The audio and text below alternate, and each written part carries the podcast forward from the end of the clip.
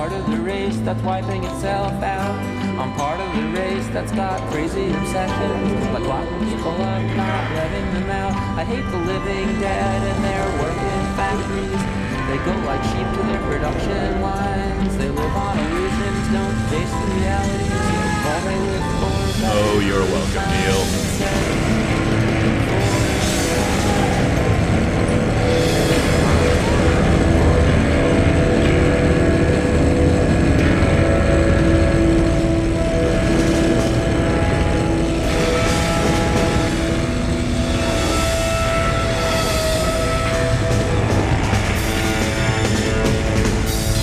This Yes. is hell.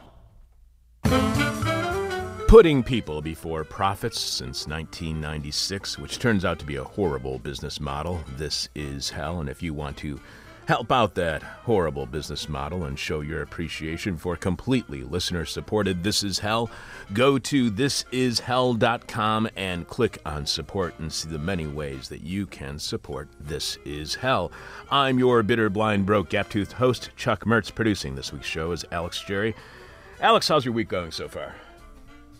because we share a bathroom, and I, for the first week of the quarantine, I tried not to use the bathroom, but uh, I got to live. Yeah. I've gotten really good at uh, close, uh, opening and closing the doorknob, and the and turning on and off the light switch, and putting up and down the toilet seat, all using my foot. That's very good talent. My hand has not touched the bathroom in uh, like a week now. I'm getting really good at it. And on every uh, Friday when I leave, I spray down the uh, bathroom with disinfectant, but I'm too afraid to wipe it up. So it's just like, Sort of l- sitting on layers of disinfectant of it. That's, Exactly. That can't be bad. no, it can't be. Today, so near as I can figure, we have a few choices when it comes to fighting the pandemic.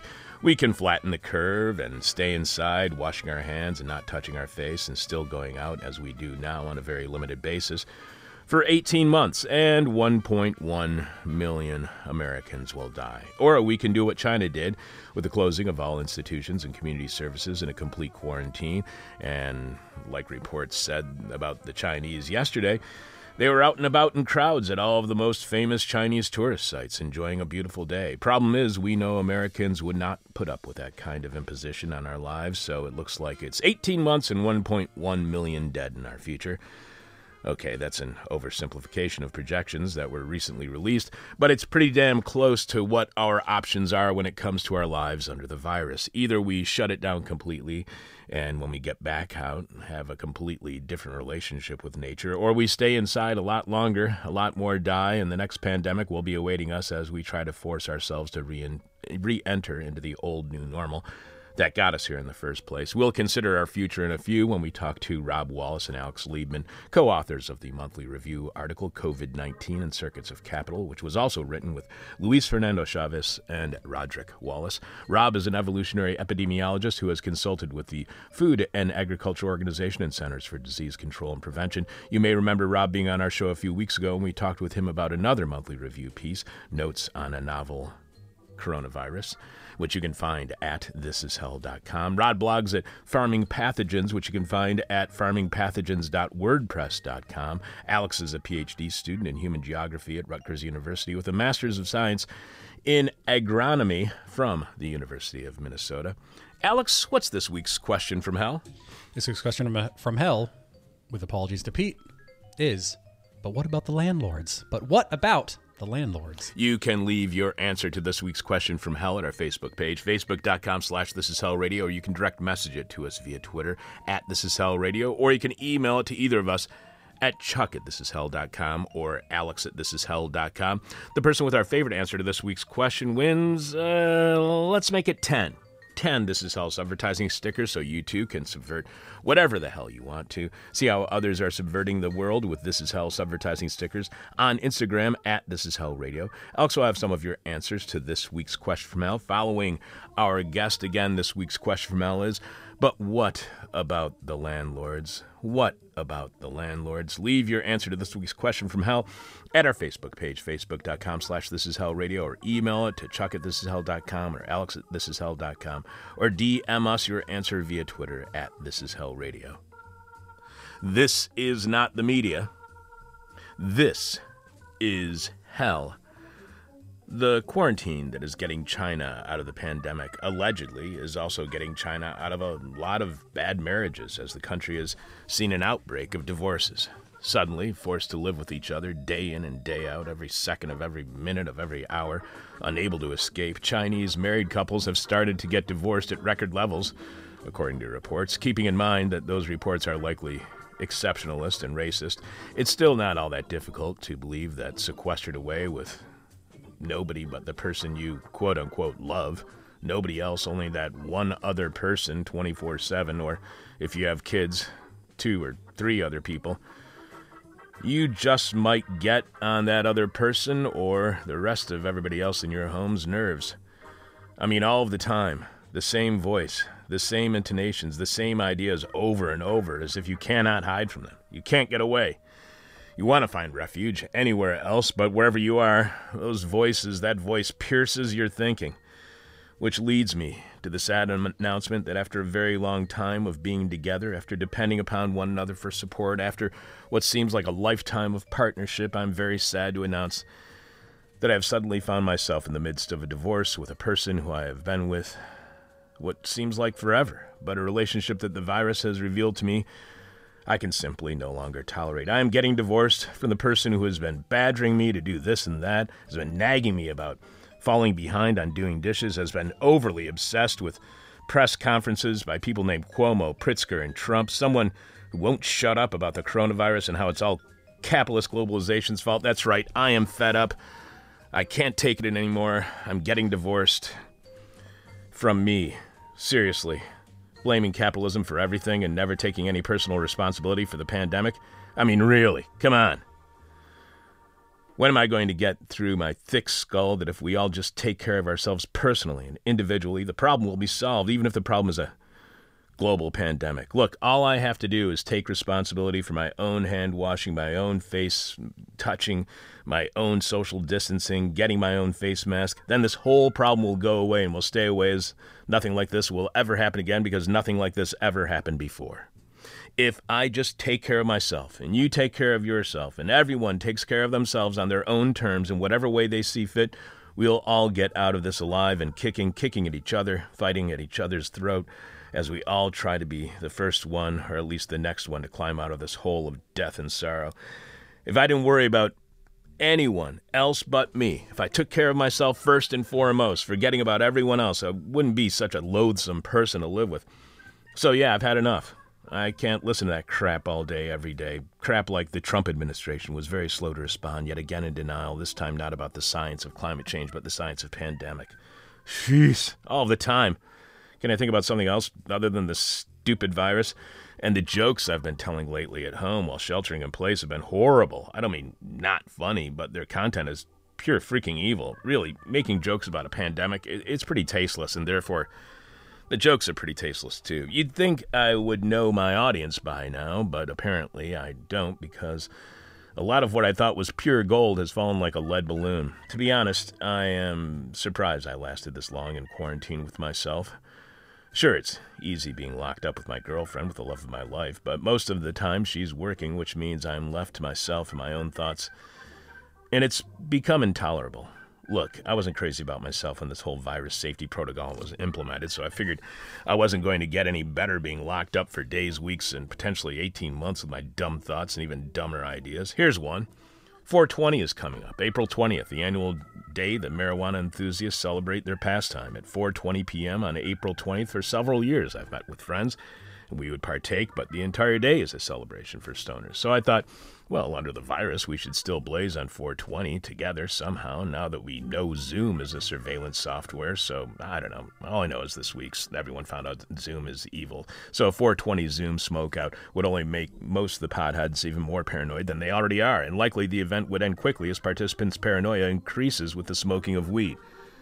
So, how can you experience 420 then while social distancing? My dumb idea, among many dumb ideas I've been trapped with in my head and my home of late, was to get high with all our friends, all my friends and neighbors, literally on 420. That is to go to the highest place where you live, your back porch, your fire escape, your roof, whatever, and get high. You could then see which of your neighbors gets high and maybe even forge new relationships. So when this thing is over, you will have new people to imbibe with, to smoke with, to be your friends. Of course, telling a whole bunch of hopheads to get high on their roof is probably not the safest idea in the world. Somebody's beyond, bound to fall and does seem kind of ableist. I mean, if you're in a wheelchair, how are you going to get up on your roof? And besides, once you get up there and you start smoking and you see your neighbors doing the same thing, what are you going to do? Wave? Yell hello at the top of your possibly compromised lungs, either compromised by COVID or that last bong hit? And then what? What's the whole point? Knowing who in your com- community may have weed? Yeah, I worked on that idea for freaking hours. See what I'm saying? I cannot take it anymore. I have had enough and I want out. And not just out of the house, but out of this moronic relationship I am in with myself. The constant bickering of, if not this, then what? The continuous doubts about whether I'm right or not. The relentless criticism that imposes nonstop belittling and berating, crushing my confidence, tearing me down until I only feel barely human. I'm sick of it. One wonders why I've put up with this relationship with myself for so long. More importantly, why did it take quarantine for me to finally realize what a dick I have been to myself all these years, wasting my time, the most precious resource of all? You know, and all I did was wasted. All those hours getting drunk and high, hours actually wasted. I could have written the great American novel or works that could be compared to Shakespeare or paintings that would match the mastery of Van Dyck. If those hacks can create masterworks under the quarantine of the plague, what's stopping me from doing the same while sheltering in place under the virus. Instead, I'm yelling at the president and a couple governors on TV daily, and keep in mind, I'm fully aware they can't hear me, but I keep yelling anyway. Really, it's become intolerable. So we're done. I'm getting a divorce from me, because if this self imposed quarantine has taught me anything about myself, it's self. This. This is hell. Coming up are possible futures under the virus and what we need to do to make certain we don't have another pandemic and real fast. Alex will also have some of your answers to this week's question from hell, which is, but what about the landlords? What about the landlords? The person with our favorite answer to this week's question wins 10, count them 10. This is Hell's advertising stickers live from the nightmare. This is hell. It's not going well in the U.S. with the pandemic. We were seemingly unprepared despite the growing number of epidemics that the world has witnessed this century. And our for profit system of healthcare doesn't help when we are trying to address a crisis of humanity. Who knew capitalism and humanity clashed? Here to help us understand the structural considerations that need to be addressed in order to help us survive this pandemic and to protect us from having another one right away. Rob Wallace and Alex Liebman are co authors of the monthly review article COVID 19 and Circuits of Capital, which was also written with Luis Fernando Chaves and Rodrick Wallace. First, welcome back to This Is Hell, Rob. Uh, thank you very much, Chuck. It's a pleasure to be here. And welcome to This Is Hell, Alex. Thank you, Chuck. It's great to be here. Alex Alex Liebman is a PhD student in human geography at Rutgers University with a Master's of Science in Agronomy from the University of Minnesota. Rob blogs at Farming Pathogens, which you can find at farmingpathogens.wordpress.com. I was going to start with asking Rob about how he was feeling until I just heard Alex sniffle. Alex, how are you feeling? I'm doing pretty well. I'm good. I don't think it's COVID related. All right, all right, good. That's good to hear. I've been telling myself that for a few weeks too. Rob, uh, how are you? how are you feeling, Rob? I'm feeling much better, thank you. Uh, last time we were on, I uh, told y'all that I uh, had COVID, and uh, I cycled through uh, uh, the terrible infection. Um, you know, all this shortness of breath, but I am back on my feet. Thanks. Did you have to be hospitalized? I did not. Uh, well, I had to think through uh, the possibility of taking myself to the hospital. I think uh, many people are basically told not to come, and so uh, as they're panting there, they have to make a decision on whether or not to uh, uh, risk going to the hospital. But uh, I erred on the side of not going, and it, uh, my gamble uh, paid off. And Alex, let me ask you something. You guys write that of uh, you write of COVID nineteen. China, its initial outbreak and contraction, presently breathes easier. South Korea and Singapore as well. But as we know, the numbers that have been coming out of China, the information coming out of China has been either uh, misleading or inaccurate or having shortcomings. So, to what degree can we trust any of the numbers coming out of China when it comes to the potential for their reaction to the outbreak being a successful reaction? Sure. I mean, that's a, that's a great question. Um, I think it's hard to say, being you know in the depths of like the U.S. and U.S. empiric qualities. It makes it really hard to judge what um, like what news out of China is sort of washed right through the U.S. media lens and what isn't. Um, so I think like obviously China has a lot of their own impetus to get their economy running. Um, and so I think it's hard to tell what exactly is happening. I don't know. What would you say, Rob? Um, I uh, tend to think that uh, all countries uh, around the world are, for the most part, um, toying with their numbers uh, as much about um, uh, its numbers and data can be a, a battlefront by which to uh, compete with other imperial competitors as much as organizing against resistance within any one country. So, uh, unfortunately, uh, there is also, in addition, uh, something of the fog of pandemic, uh, in which uh, many of the countries themselves don't know what is going on. Um, here in the U.S., um, Johns Hopkins uh, reporting that we're over about 360,000 cases, but the CDC doesn't, like other countries, include suspected cases, although they do say that the actual number is probably five to 10 times the uh, confirmed cases. So we're looking at that perhaps at this point, 3 million people infected. So um, uh, data is uh, as much part of the combat uh, as with the virus and um, jockeying among countries. So, Rob, let me just follow up on that. So, when it comes to uncertainties, how certain are we of how deadly the virus has been in the U.S., considering yesterday's front page story in the New York Times, which reports that there was a rise in the number of pneumonia related deaths in the U.S. in January, prior to the Trump administration limiting but not stopping air traffic from China on January 29th. Even with full transparency right now, with completely accurate information, as accurate as we can get, to what extent do we have a grasp of not only how bad this will be, but how deadly the virus has already been? Um, well, uh, we do have the problem of uh, us being completely caught flat-footed here in the states uh, over the um, uh, pandemic, uh, and willfully so. In part, I mean, clearly. Uh, Trump and his um, gofers were very much organized their um, policy around having no policy. so uh, we would have no understanding about when uh, uh, pathogens uh, actually arrived here. Uh, there was a University of Washington study that uh, found that the first case identified as being one that wasn't related to anyone who actually went to China uh, they looked at the genetics of uh, those cases and found out, uh, figured out that the pathogen had been circulating in Washington state for six weeks. So there is, of course, the problem of the disease itself being quite uh, uncooperative in saying, hey, look, you know, even though I killed people, uh, here I am. So there's that difficulty. Then, of course, we were completely caught flat footed. I'm not surprised about the new cases uh, or the notion of a spike in pneumonia before uh, we were ready, because well, we weren't ready. But in in uh, going back to the uh, uh, outbreak of swine flu 2009, uh, we pretty much figured out that the virus went from North America to Asia in, in, a record nine days, which blazed past all modeling projections of something like that happening. So, if indeed um, uh, COVID emerged out of uh, Wuhan at the end of December um, uh, and started to spread out. It's uh, it would be uh, unsurprising if it made its way to the states uh, within mm-hmm. two weeks. Um, so that possibility is certainly one following up on.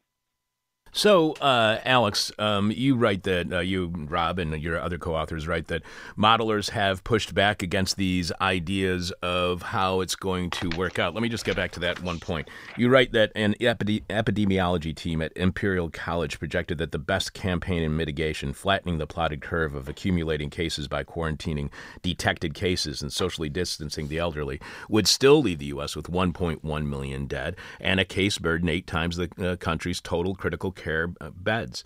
So, disease suppression, looking to the end of the, of the outbreak, would take public further into a Chinese style case and family member quarantine and community wide distancing, including closing down institutions. That would bring the United States down to the projected range of around 200,000 deaths.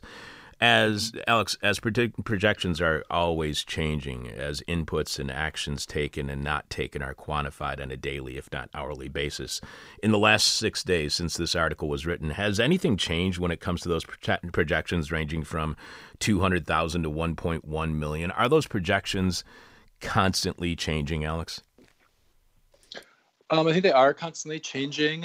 Um, I know that the latest news out of CDC is still right, right, right around like 150,000 to 200,000 deaths, and that obviously has to do with the level of sort of like right, like how long do these social distancing practices take place?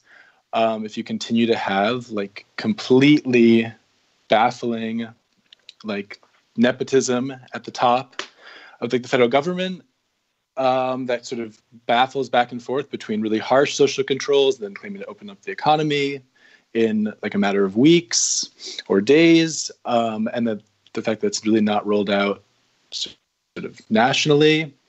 I think you could have a situation too where like the number of deaths stagnates for a time, then things open up in some parts of the country, the virus blows back, um, and you have a huge like spike in deaths. So I think it's really hard to say at this point, and I think it could be a really long time on the level of like a year, 18 months, two years until, especially in the U.S., where there's been such a sort of hodgepodge rollout of sort of suppression techniques um, that we could see as sort of the end of the virus. I'd also just like to quickly say that the sort of notion of right of flattening the curve is really right as a strategy to keep people out of the hospitals and kind of stagger the length of the virus but we're looking also at a healthcare system that's been like severely underfunded for decades and decades and so they're run essentially as for-profit hospitals and clinics that need to keep it's like real estate, right? You need to like keep the beds filled. You need to keep like the number of nurses and doctors to a minimum, see the most amount of patients. So they're already in a time when there's no crisis running at like 90, 95% capacity. So this whole flattening the curve process is also against the backdrop of a healthcare system which is completely unprepared to deal with even a minor crisis. So it's getting walloped right now um, by COVID. Yeah, that's the, that's the major problem right now is that we don't have the supply of medical workers. We don't have the supply of medical care that we desperately need, especially when facing a pandemic. Rob, uh, you write that other modelers have pushed back. A group led by Nassim Taleb of Black Swan fame declares the Imperial College model fails to include contact tracing and door to door monitoring. Their counterpoint misses that the outbreak has broken past many governments' willingness to engage that kind of cordon sanitaire. Taleb is author of the famous book, as you point out, The Black Swan The Impact of the Highly Improbable. Rob, do you believe we cannot apply the Chinese strategy of quarantine and community wide distancing, including closing down institutions that may be necessary to keep the number of deaths at 200,000 or less? Do we have the kind of culture or, or society that would do those kind of practices and protocols that China has done? Well, we we could, but we won't. Uh, that's the problem. Uh, I think early on there was a decision, uh, even out of the Imperial College uh, modeling, that uh, in essence the modeling was okay, given that we can't pro- provide the kind of response that China and other countries have done, what's the best way to play a losing hand? And we know we don't have the uh, the medical uh, supplies uh, and the hospital capacity to, to deal with such an inrush. Uh, what do we do in terms of, uh, minimizing the damage? And uh, you know that modeling is, is in essence uh, an attempt to control outbreaks under accepting uh, neoliberal premises. Uh, I mean, it's the in essence a kind of a recapitulation, a kind of a of of what is uh, the heart of nearly all these kind of uh, cost benefit analyses. You accept first that the rich are going to get their cut first, and then with the uh, with supplies and uh, resources available left over, how do we allocate them to minimize the damage? And that extends all across uh, uh, fields, whether it's uh, healthcare, whether it's uh, deforestation. You start with that opening premise and you, you work from there. the reality is, of course, is that if you really actually want to deal and address the, the outbreak as it's ongoing, you have to include a kind of structural analysis as well. Uh, you have to. You can't. It's not merely a matter of dealing with the emergency. Uh, so if we did want to uh, mount a, a China level uh, response, meaning uh, come up with the uh, hospital capacity and labor force necessary to address that gap between what's available and and what we ha- have, um, we're going to actually have to com- completely change the the nature of uh, our society, and we have to do it in rapid order if we're going to be able to handle uh, what's coming in the next 18 months. And so let's talk about that, Alex. Uh, you write that structural causes are as much a part of the emergency, including them helps us figure out how best to respond moving forward beyond just restarting the economy that produced the damage. We touched on this in our conversation a few weeks ago with Rob. So, Alex, what do you see as the structural causes of the pandemic? Sure. I think, you know, there's several overlapping ones. We've been talking about this sort of major public health emergency um, currently going on around the world, especially in the US. I think one thing that we can look at that we talked about in our article is looking at sort of where do these pathogens emerge from and how did how did they become so virulent and then sort of so widespread in the first place.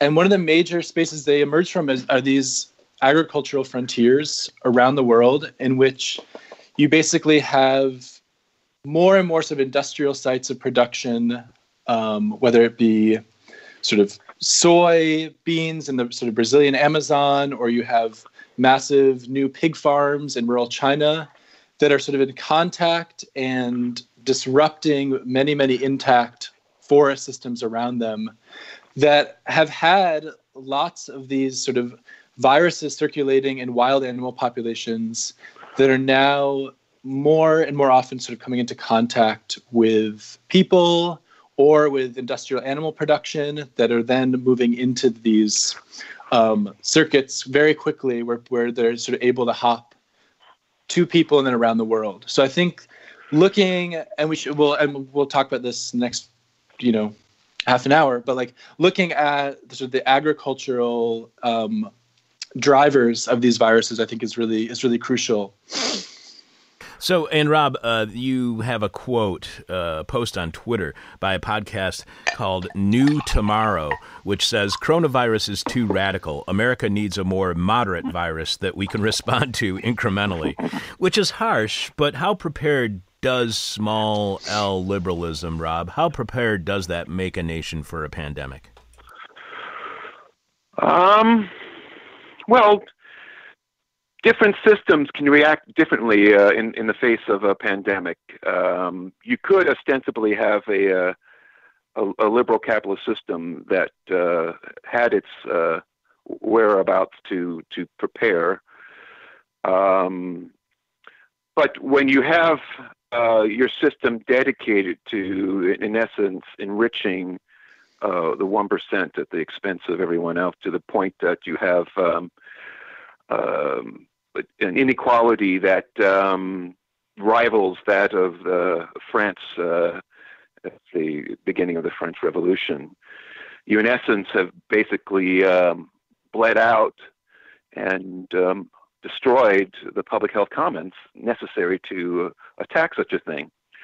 So one can blame Trump and one can blame back to Obama and, and further back, but uh, it's been 40, 50 years in which the uh, public health system has been, in essence, neglected, destroyed, or, or monetized, spun off for, for profit. Um, in, instead, we are kind of focused in on a model of uh, health uh, on the individual level, that uh, sickness is something to be addressed um, uh, individual by individual. And um, doesn't matter who's in office uh, at that point, whether it's Republican or Democrat, uh, you in effect have uh, uh, completely exited the the very notion of public health commons necessary to address something like a pandemic. Because um, during my illness, I try to call my primary care doctor, who's wonderful, but uh, they refuse to take my call. I mean, so you're at a point where, as an individual, you cannot solve this problem, unless, of course, you're rich enough to pay off some family doctor to uh, give you a test, as uh, occurred, for instance, the Brooklyn Nets basketball team. None of them showed uh, symptoms. All of them got uh, tests for COVID, while nurses who are on the front line, who actually display symptoms, uh, still couldn't get uh, tests for this. So there's built into this a recapitulation of the very inequalities that led to our incapacity to uh, deal with the pandemic in the first place. Um, so um, I think my interpretation of it, I take the world systems theorist, theorist line on this, and that uh, it, it, helps uh, for me uh, uh organize my thinking about uh, the different uh, how different countries are reacting in different ways. Um, we have, in essence, the we are exiting the American cycle of accumulation. So at the beginning of the cycle, classic Marx, you turn money into capital, you expand out across the world you uh, engage in imperialism to take uh, other countries' resources, turning them into commodities and uh, paying off your imperial designs. Uh, but at some point, uh, the cycles decline. And so, uh, here in America, in which we are, in essence, engaging in fracking in country, where we are poisoning our own water supplies instead of poisoning other countries' water supplies, uh, it's a marker of, a, of an empire in decline. So, we are in the other side of the cycle where we're turning capital into money. So, in essence, capital here is cashing out. And uh, that extends into how our public health system, in essence, got monetized. Uh, all aspects of society are now just a, a means and mode of uh, turning money for a, a, select few to offshore into bank accounts. And so the very notion of uh, society is under threat uh, uh, to the point that we are incapable of dealing with uh, not only a pandemic, but a a Saturday night of uh, a bunch of uh, stabbings and shootings. So uh, hospitals are ill prepared even for the, the regular day to day. And you compare that to, say, China, which is uh, at the beginning of their cycle of accumulation. So they're interested in turning money into capital. They're interested in building empire. So despite the fact that uh, in the course of doing so, in, uh, in, in, the course of, for instance, industrializing their food system more in in uh, in order to uh, feed its people better. Uh, that in the course in doing so, it helps uh, select for some of the pathogens that have uh, since emerged, some of the influenzas, uh, the two SARS. Um, it is in the business of building an empire that extends around the world and countries elsewhere. So, in essence, they have an interest in making sure uh, that their social systems and, and public health systems are in play because uh, they're in a position uh, on that cycle to uh, be able to extend out to uh, the rest of the world. And they need, they need the systems of uh, of uh, infrastructure in play, not only in China, but around the world. So, in my mind, it explains in part the kind of broader context in which China decided uh, to use uh, its infrastructure to suppress this as soon as possible. Uh, and it also explains why uh, some of those other countries that have were went through their cycles of accumulation, uh, from Italy to Spain to the Netherlands to uh, Great Britain to the U.S. I mean, there you have the history of these of, of capitalism in essence, these various stages of cycles of accumulation from the Italian city-states all the way through to the the end of the American uh, cycle uh, all those countries, in essence, uh, are embedded with uh, um, ideologies that uh, the best way to get through this is to squeeze a buck through. And uh, unfortunately, the, the damage is externalized onto the greater population. Um, so, in, in that, in my mind, explains the, the some of the differing reactions across the countries. That's exactly why we invited you back on the show, Rob. Uh, in your in the article that you co-write, uh, Alex, you mentioned how a mathematical epidemiologist, one of your co-authors, Rodrick Wilson, writes: if firefighters are given sufficient resources under normal conditions, most fires most often can be contained with minimal casualties and property destruction. However, that containment is critically dependent on a far less romantic but no less heroic enterprise, the persistent ongoing regulatory efforts that limit building hazard through code development and enforcement, and that also ensure firefighting, sanitation, and building preservation resources are supplied to all at needed levels. Context counts for pandemic infection and current political structures that allow multinational agricultural enter- enterprises enterprises to privatize profits while externalizing and socializing costs must become subject to code enforcement that re internalizes those costs if truly mass fatal pandemic disease is to be avoided in the near future. So, Alex, what costs have multinational agricultural enterprises externalized that you believe could or should be re internalized? Mm-hmm. So, like the pandemic aside, and the and the notion that um, right these disease reservoirs likely could have come through these massive sort of industrialized at least markets if not um, sort of farms themselves at the frontier of these forests. That aside and we see an agricultural system that is built on the externalization of costs. So if we look at like at home here in the us um, not too far from chicago uh, like most of illinois is in corn and soybeans, and you have a massive amount of nitrogen pollution each year, which runs off into like the greatest watershed in North America, like into the Mississippi River that comes down to the Gulf. Um, and you have basically destroyed, because of nitrogen pollution and phosphorus, you've basically destroyed the entire sort of Gulf ecosystem um, thousands and thousands of miles downstream you have massive algae blooms. Um, fish, shrimp fishermen can no longer fish. So you've you have an agricultural system here at home which is predicated upon externalizing pollution costs literally thousands and thousands of miles away. Um, so that would be one. Yeah, that that would be one example is to to start with of how to how to sort of how to bring those costs back onto the farms themselves. Yeah, that's. I, I wish they would do that. That would be a really great thing if they could do that. But do you think that, uh, Alex, just to follow up on that, do you think mm-hmm. that would be devastating, though, to agriculture, to the profits of agriculture, which would then be an impediment to the food supply chain? Um, I don't. Under the current model of especially in so the industrialized model of having very very low labor costs and having sort of high mechanization, but also very high inputs, right? Very high seed costs, and everything is literally everything is purchased, right? All your fertilizers are purchased, your insecticides, your herbicides. There's been a lot of research recently in the Midwest that if you just began to grow more crops in the land, so instead of just corn and soybeans, you also had oats, you also had alfalfa, which would then also necessitate reintegrating animals, which is not distant history, which is like there were animals grazing on these farms throughout the Midwest until like the 1960s, if not 1980s. So not very long ago.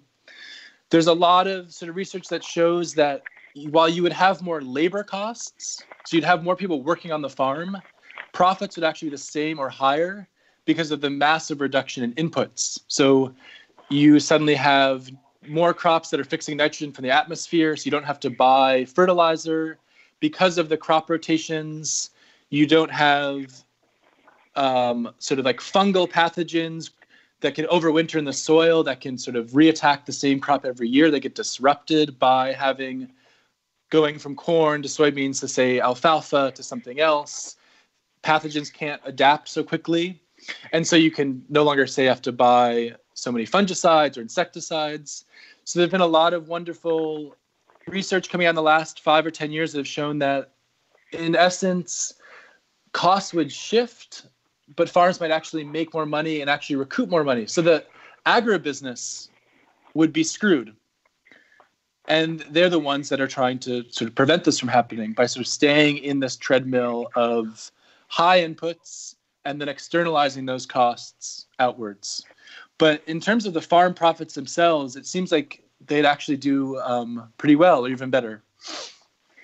Rob, you also write with your co-authors that, un- however unattend- unintended, the entirety of a production line of the production line in, or- in agriculture is organized around practices that accelerate the evolution of pathogen virulence and subsequent transmission. Growing genetic monocultures, food animals, and plants with nearly identical genomes removes immune fire breaks that in more diverse populations slow down transmission. How can we break out of growing genetic monocultures, Rob? What incentivizes and motivates such practices?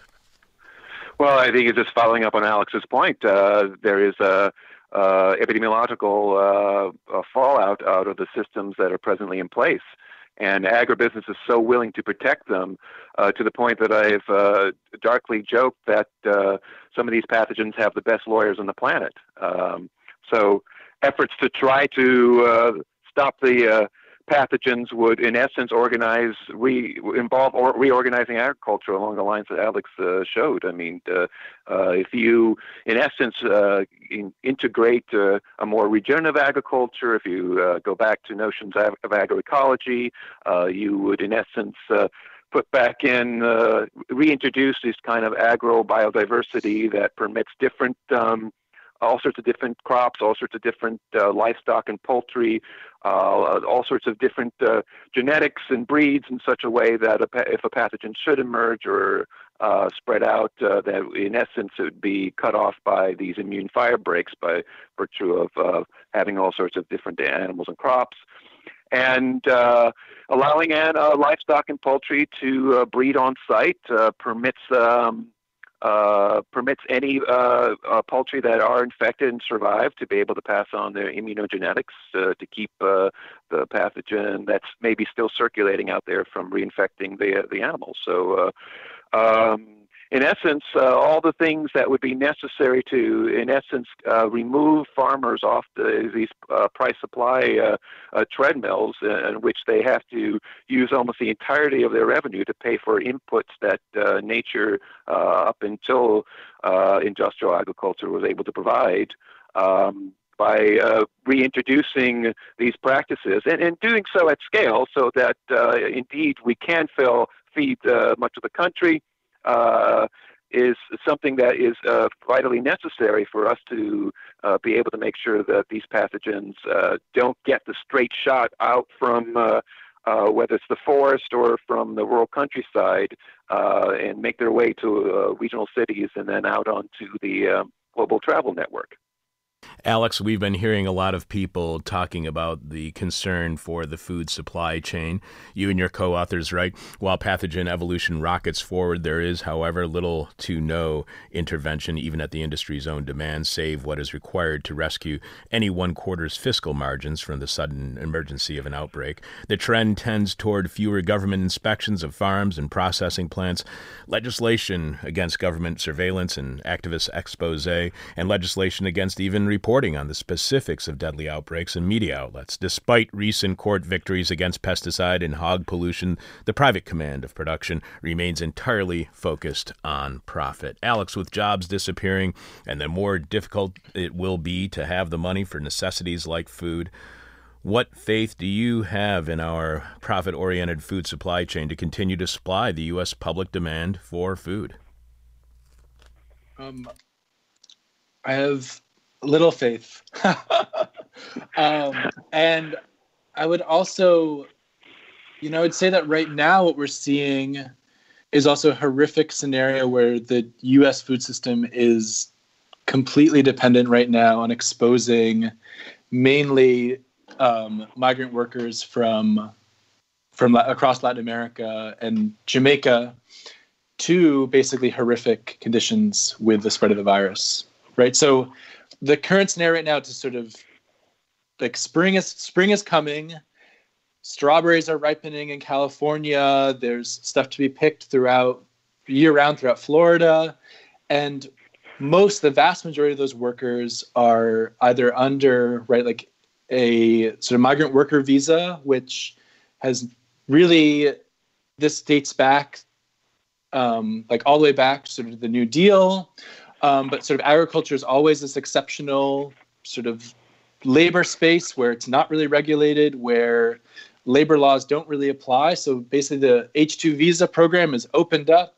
There are tons and tons of folks from Jamaica that are going to be coming up this next week whose own agricultural system in Jamaica has been totally destroyed by sort of structural adjustment programs and neoliberal policies over the past 30, 30 to 40 years. They've been coming up every year for a long time to make money to sort of send back to their families in Jamaica. So there's that's sort of going on.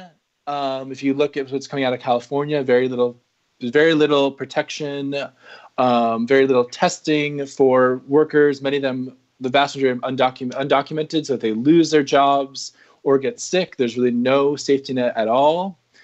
And that's the that's the sort of the, I think the, the pandemic and Rob has Rob has said this the past few weeks as we've been talking. The pandemic's really this mirror on the sort of rotten cracks of society that's already pre-existed. So you've already had a system in which the, the stability of the American food supply system is dependent on really ravaging nature and ecology, and then simultaneously ravaging bodies, workers' bodies that are mainly black and brown folks coming into the U.S. to to do the harvest, and that's been like that for a very long time. And we're suddenly seeing just the sheer violence of that system right now. So will it persist? I think prices could be higher. I think um, there may be regional shortages. I don't know if it will um, totally collapse, but I think what we will see is that the sort of stark contradictions of the system are become more and more evident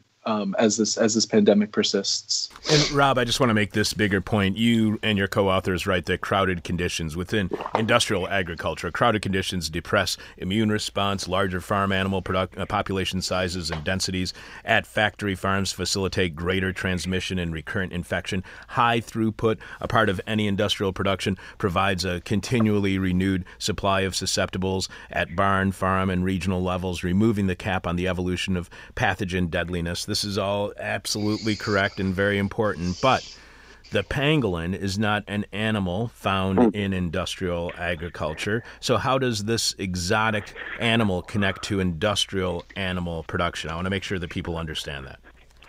Right, right. Well, and and it's uh, understandable that every uh, uh, pathogen that emerges, whether it's SARS, whether it's MERS, whether it's Ebola, whether it's Zika, you know, it, it sends us uh, running to our computers and looking up uh, the pathogens themselves, their uh, virology, their clinical course, the, how they may have emerged. Um, and as we should, those details are incredibly important, and they are a part and parcel of any emergency response. But uh, getting back to the notion of uh, that one must include the structural aspects uh, in here in order to actually uh, pursue uh, uh, successful emergency responses, all those pathogens, our group has have arrived at the notion that all those pathogens are in essence um, part and parcel of these very circuits of production that Alex began to.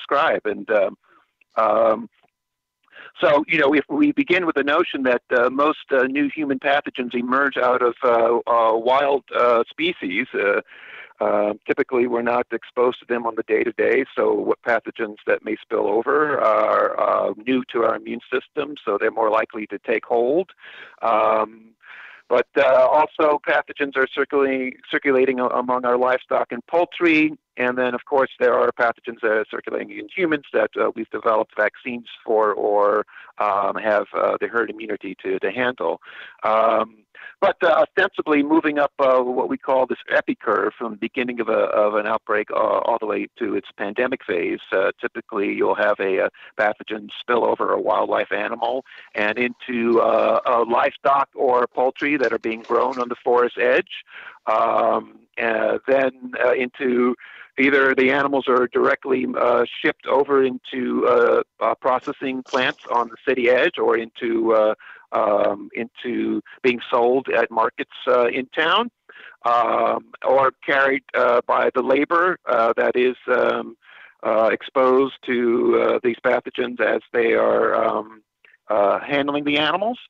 Um, so, in essence, we have a, a, a ecological cascade going from uh, the the forest uh, through these kind of peri-urban uh, landscapes uh, to the city, and um, uh, in addition, uh, the where, where, so where does this pangolin fit in there? And what's going on in not only in China but around the world is that what are called wild foods, previously called exotic foods, have been increasingly industrialized. So um, uh, not only the money bags uh, uh, that back industrial ag are now increasingly backing uh, uh, this wild food uh, sector, but uh, there's a certain uh, ecological ge- uh, geography that's involved here, where the um, as industrial ag pushes into the the last of the forest to grow um, commodity crops or to to raise cattle, that pushes the the growing wild food industry to cut in farther into the forest. Uh, and so that uh, wild food trade is uh, fundamentally integrated with industrial agriculture in such a way that uh, uh, as um, uh, the pathogens uh, that some of these wildlife animals um, carry are are uh, uh, brought into the city direct by the wild food trade or uh, spill over into uh, uh, the more uh, traditional livestock or um, labor handling them.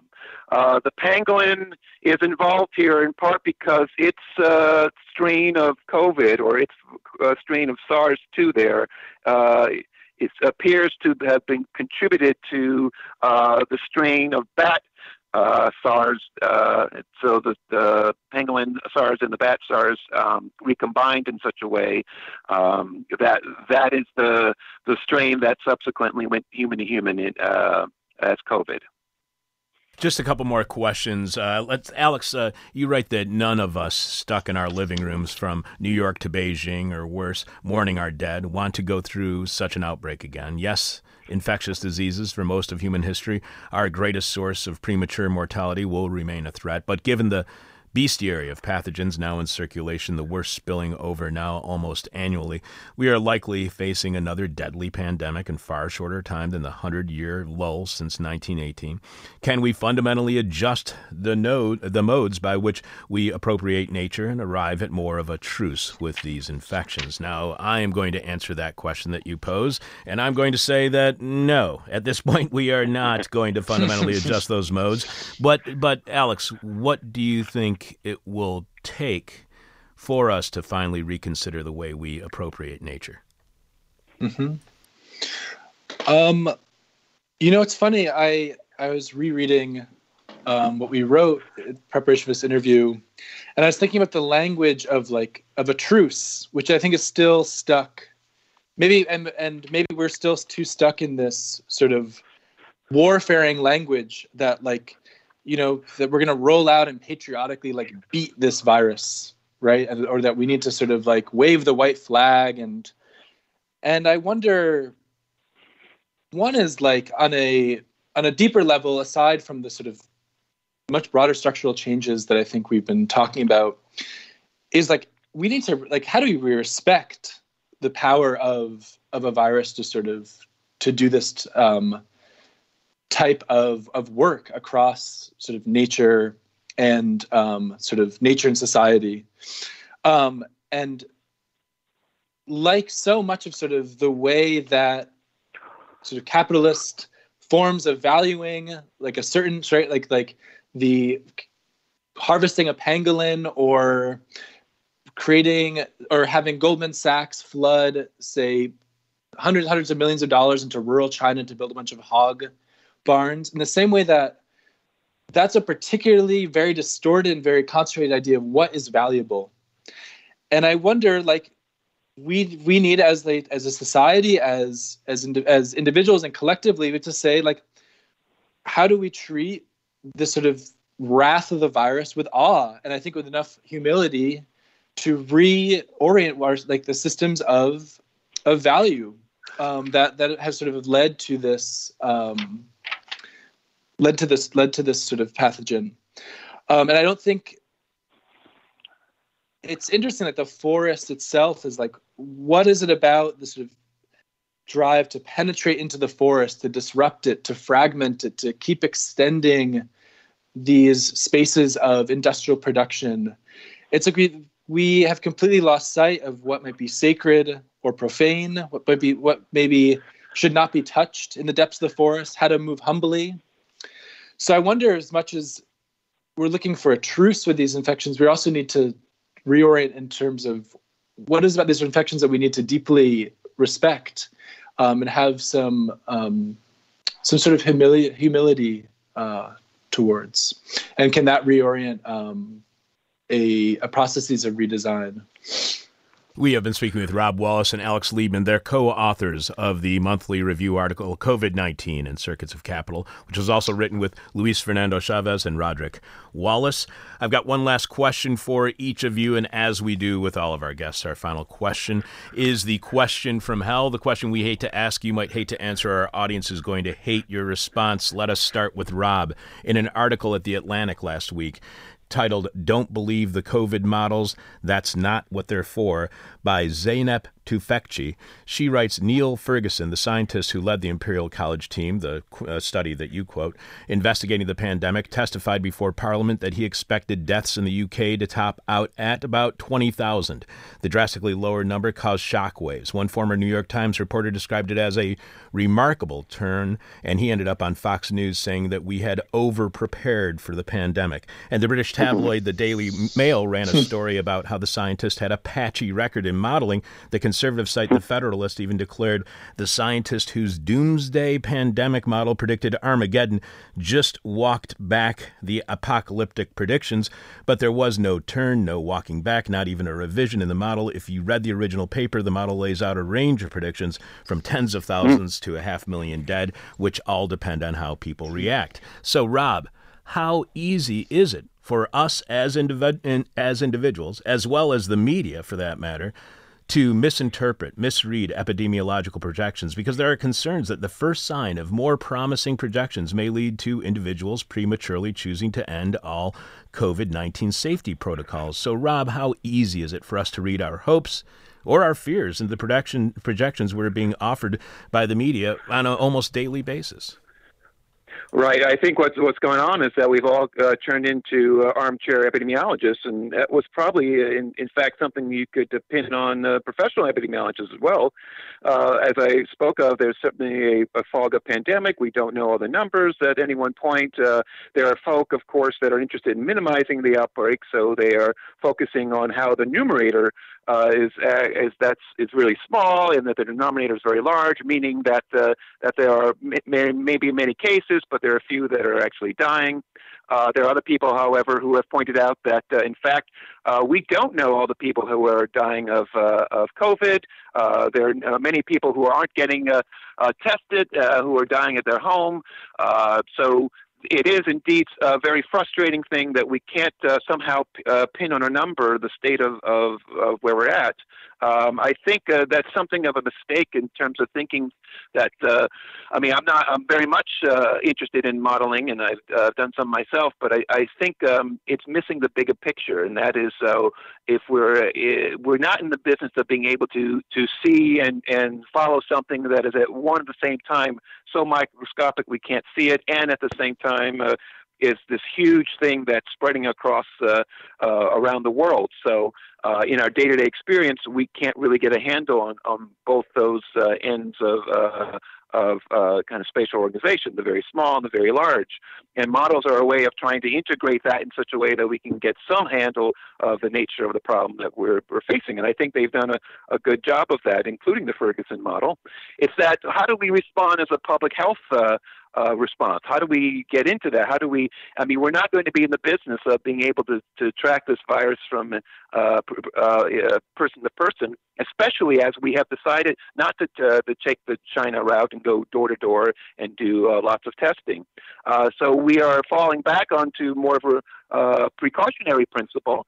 Uh, if we we have to take the chance that uh, we are going to overreact, and I think we should. I think we should be in the business of making sure that uh, we uh, do things in such a way that we don't allow the worst outcome to happen. We don't want the 1.1 million killed. We need to do everything to gear up our society past where we're we are at this point to a point where we have the labor and the resources dedicated to an outbreak uh, that is indeed uh, uh, apparently uh, uh, infecting uh, many hundreds of thousands. And I think that's enough. Um, I think if we think in, term, in those terms, in terms of responding um, at with the notion that indeed this is a danger, because if we gamble wrong, uh, then we're going to uh, suffer the terrible consequences. If we overreact, that won't be necessarily a bad thing. that will be uh, means that we'll be a little bit embarrassed that we uh, we we uh, it turns out if it, it doesn't uh, kill as many people as we think, we'll be a little embarrassed about it. But that is the uh, the choice that uh, we're confronted with: a little embarrassment or completely uh, failing to react and pretending that our failure to prepare over the last 40 years is exactly what we needed to do. And Alex, our question from hell for you is that you and your colleagues write in the United States a bellwether, if only as the richest country in the history of the world, the near future looks bleak. The outbreak is not slated to peak stateside until May, and already healthcare workers and hospital visitors are fist fighting over access to the dwindling supply of personal protection equipment. Now, I had not heard this story until I read it about it in your article, as the New York Times reported on March 20th. In a hospital affiliated with Montefiore Medical Center in the Bronx, administrators stowed their masks in a locked room after a fistfight broke out among workers and visitors over access to the dwindling stockpile. Several hospitals have sent emails warning workers that they can be fired for the unauthorized use of masks. Now, I've been watching a lot of the traditional TV network news and cable news networks coverage of the virus, and again, this is just anecdotally, I did not know that this story had happened. Yet every day, Alex, every day on the evening broadcast news, they seek good news. They seek out good news about how we are reacting to the virus. CBS News ends, eh, CBS Evening News ends every broadcast with a feel good story about people helping out each other in the virus. What do we miss, Alex, when we do not report about the worst outcomes and only highlight the good news about the virus? Yeah, um, I can answer this with a personal anecdote. I have, during the time of the virus, my parents and grandparents live in a two family house in Massachusetts together. And both my parents are nurse practitioners. Um, and they're not you know they're old enough and they haven't been doing emergency room stuff and they're not in the hospital but they're both kind of running the like western massachusetts kind of control center of the virus which has been really horrific to watch and really interesting. But it's devastating to hear them throughout the day basically try to coordinate a complete lack of materials and so trying to figure out okay like a shipment of ventilators to the state and trump says there's like you know thousands of them and then sifting through the email my dad will say well there's like you know a hundred in boston. Like how the hell are they going to get out to all these different regional hospitals? Or my mother has been running this the respiratory crisis hotline out here working endlessly with tons and tons of people who are calling in who very, very likely have COVID. And the response is basically don't come in. There's no testing for you. If you have it, try to get somebody to take care of you who can also be quarantined and stay home. Um, and so I think what you're, we're seeing is the total separation between a sort of bourgeois media apparatus connected to a sort of federal government that's has been completely incompetent.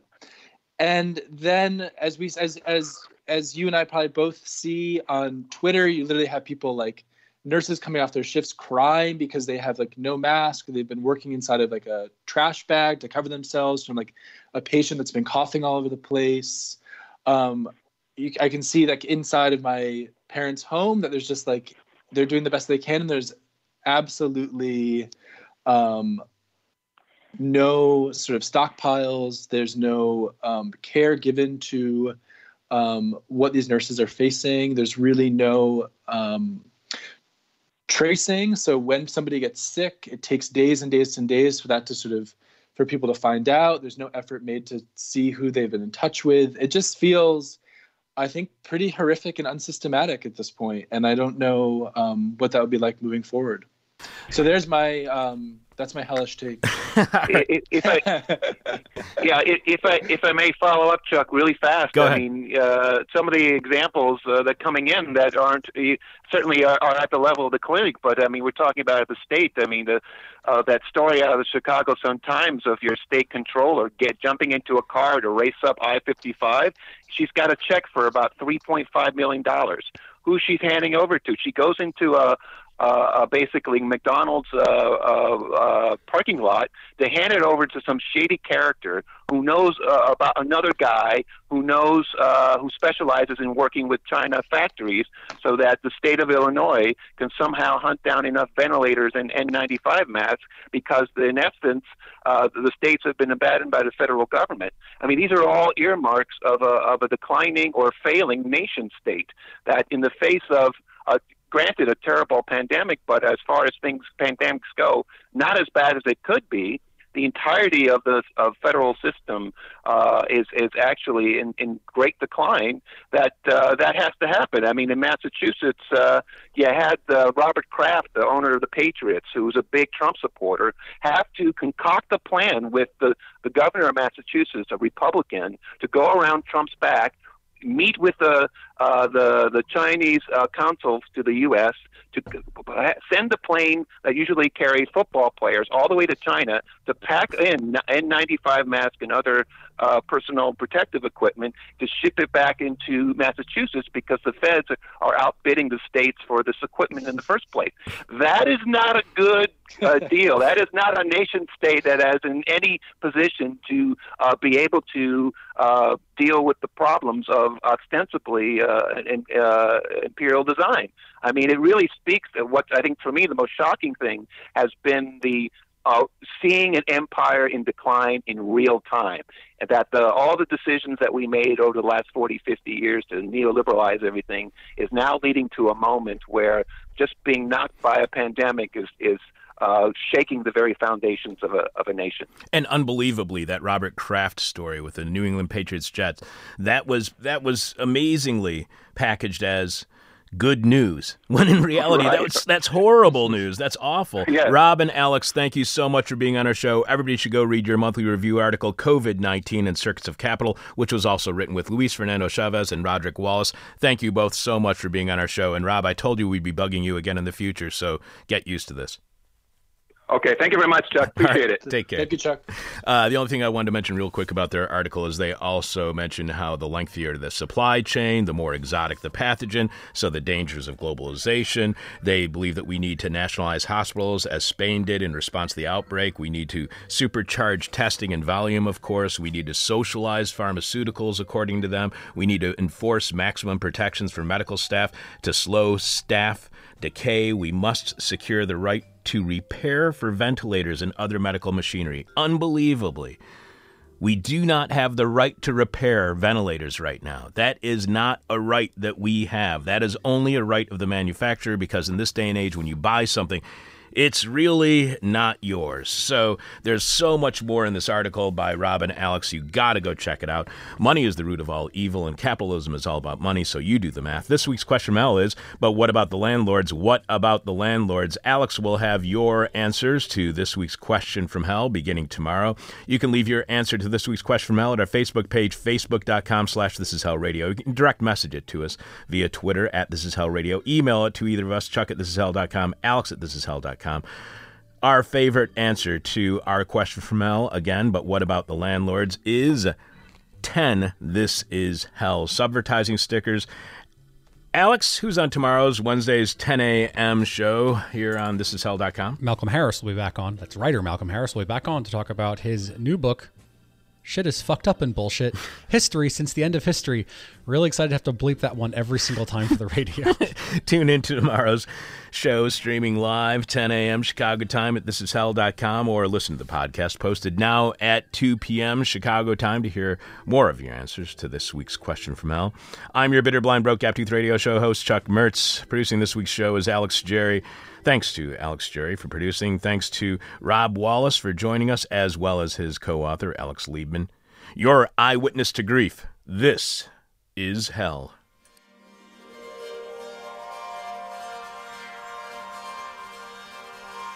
Thank you for listening to This Is Hell. For more Interview Hell and to support the show, visit thisishell.com.